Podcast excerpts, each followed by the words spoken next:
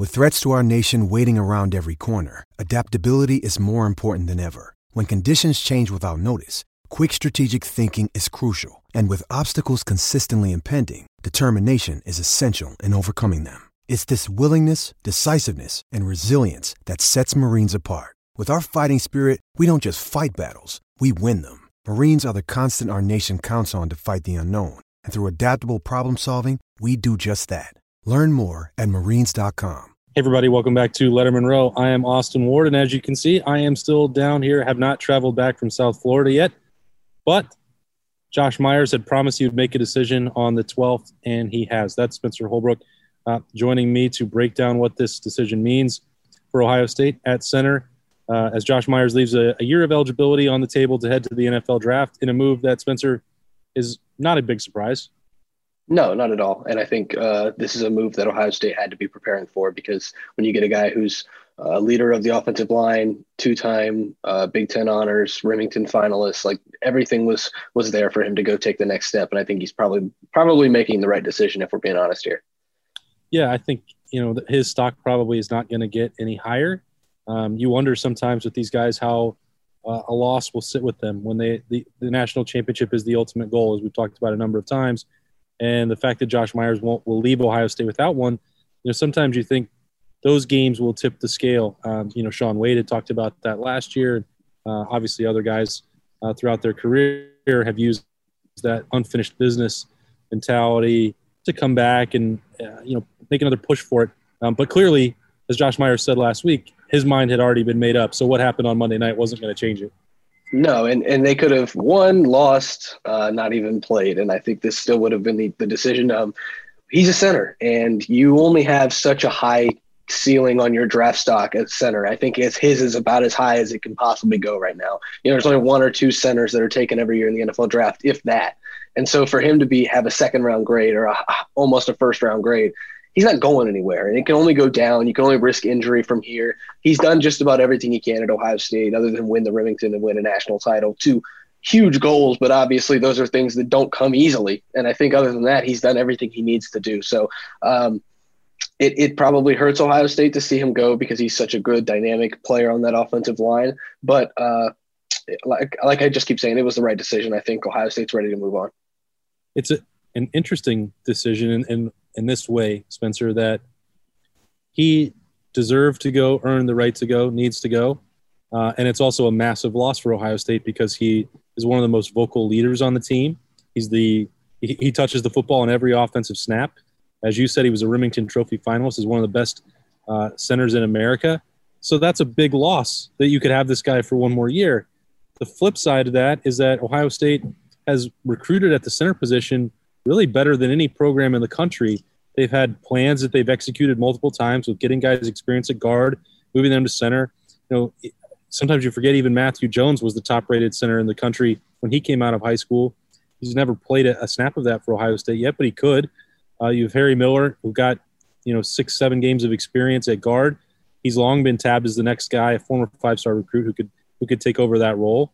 Uh, and Luke Wypler, another four-star, another top 100 center uh, waiting in the wings. You know, he'll compete for that job too. So Ohio State is losing one of the most valuable members of his th- of the team, someone who got them to the brink of a national title, who led the fight to get the season reinstated in the first place, and yet it's it doesn't seem like it's quite as a big of a deal for these Buckeyes as it might be for another program. Yeah, and you touched on it. all the recruiting that they've done with these guys, with Matt Jones and Harry Miller and Luke Wypler, and and even like guys who could play guard if some, one of those guys has to move to center. Like it, it's all moving pieces on that offensive line. But for the Buckeyes to have the depth to be able to withstand what we think is going to be withstanding and not really falling off in production on this offensive line is pretty remarkable, honestly. Greg Studrawa has built this room up to be able to outlast a guy like Josh Myers. And, and when he and a guy like Wyatt Davis, you know, expectedly move on, then, then you're going to be in good hands still. And I think that's a real testament to what Greg Studrawa has been able to build and what Ryan Day pledged to build when he took the job over from Urban Meyer. Yeah, and I think, you know, and Josh Myers provided some of that stability where Ohio State was replacing its center year after year after year you know, Billy Price, Pat Elflein, Michael Jordan, and those guys played at pretty good good levels. You know, there were some snapping issues with Michael Jordan, but um, and that wasn't maybe the the best fit for him. Uh, but they got two years to really get this settled and load things back up for the future. And we're talking about those three guys with Jones, you know, Harry Miller and Luke Wypler, all with several, you know, years of uh, eligibility left. That position is in a solid, solid state to move forward and still be very productive at a high level for the Buckeyes. And Josh Myers deserves a lot of credit for that. He does for a lot of things that I already mentioned with his leadership and his play on the field. But you know, that's that's another part of this where he could make that decision. And you said it's it's exactly right. It's the right one for him.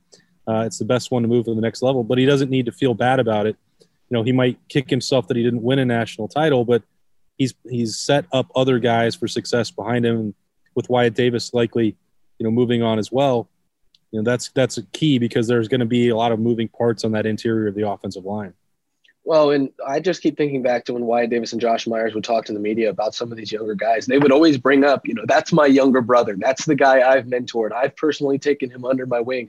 You know, they want to leave this thing in as good a shape as possible in that offensive line room. And I think that's the key to sustaining what they've been able to build in that room is to have guys who not only want to play and get to the NFL, but to also leave it in a better place than when they found it. I think Josh Myers has done that. I think for him to be able to to teach Luke Wypler this year, and, and you saw them working together with with some snapping stuff in pregame every game. You saw, uh, you know, him working with Matthew Jones, being able to, to feed off of Wyatt Davis, and those guys teach Nicholas Petit Frere really what's going on with the offensive line and, and to build him up and make him what he was this year everything, like I said, is moving parts on this offensive line. And I think Josh Myers has taken enough guys under his wing to where when that team steps on the field in September, you're not going to notice he's not there. And I think that's the biggest testament to what Josh Myers was for the offensive line is if next year you don't notice that he's gone. yeah. And I think, you know, look, this is going to be a big spring when we talk about Matthew Jones and and Harry Miller. Um, you know, we assume that that's still, they're still going to get 15 practices. Uh, maybe that's a dangerous assumption given the way everything has gone in college football for the last year. But if this thing gets back to where there's a, a full normal year of development where, you know, it doesn't seem like anything's going back to shutting down, you know, quarantines for practice and Ohio State dealt with this all of last season. You think they'd be able to get through March and April, but you know, off-season workouts, spring practice, how critical those are uh, for development, because you, if you're going to have a new starter, you don't want them to have to deal with like Josh Myers was a huge benefit. He didn't need a spring practice last year. He didn't need a normal training camp. But if you know Harry Miller, when he had to go in in the Michigan State game on short notice, he wasn't ready to be a center. There's it's so complicated to play that position mentally and physically. Um, you know, and, and he has the tools to do that. But you need you need a lot of time. You need a lot of reps. You need a lot of snaps with whatever the quarterback is. Both that battery is the whole battery is going to be changed with with Justin Fields likely moving on as well. So, um, you know, those three guys, that's going to be kind of a, a, really intriguing position to watch. It doesn't always get the most attention. Um, you know, it's not a skill player. You know, you certainly notice it if the snaps go awry. Um, but you know, they they need the, that time. Harry Miller needs that time. Luke Wypler didn't. He only got three practices last March before they shut that down. Not ideal. But if you get back on a, a normal schedule here, um, that's a big. See, I told you I'm still out here. That's this is actually a real backdrop. It's not not a fake Zoom green screen. Um, you know, that's the spring is going to be huge for for one of those three guys to take the lead. Yeah, and I think it's going to be huge for that entire interior because the interior has been what Ohio State relies on for the last two, three, four years. Like when you think of the Ohio State offensive line, the tackles are there. They're always they're always good. It's Ohio State. You're going to have good tackles, but that interior, and it starts with the center you know, two Remington Trophy winners coming out of that the Woody Hayes Athletic Center the last five years or six years maybe now. That is what Urban Meyer used to call it the apex of the offense, and, and there's a reason behind that nickname. There's a reason that he called it that. It's so important. One of those guys has to take the reins, and and you don't know who it's going to be, but you also aren't that worried. And I think that's one of the the, the weirdest things about what this offseason is going to be. You know, there's guys there. You right. just don't know exactly who which option is going to be option 1A, 1B, and 1C for the Buckeyes. And I think that can be said about a lot of positions, but center is where it all starts. Yeah, standard obviously couldn't be any higher for Ohio State. Josh Myers probably be uh, top two round draft pick. We'll see exactly how that works out for him as he heads on to the NFL draft, makes that decision uh, uh, as promised the day after the national title game after the Buckeyes came up short. Intriguing offseason has officially started for Ohio State uh, the first major domino to fall with Josh Myers heading to the NFL draft. He is Spencer Holbrook. I am Austin Ward, getting set to head back to the great state of Ohio. Uh, stay with us for full coverage of Ohio State at LettermenRow.com. With the Lucky Land slots, you can get lucky just about anywhere.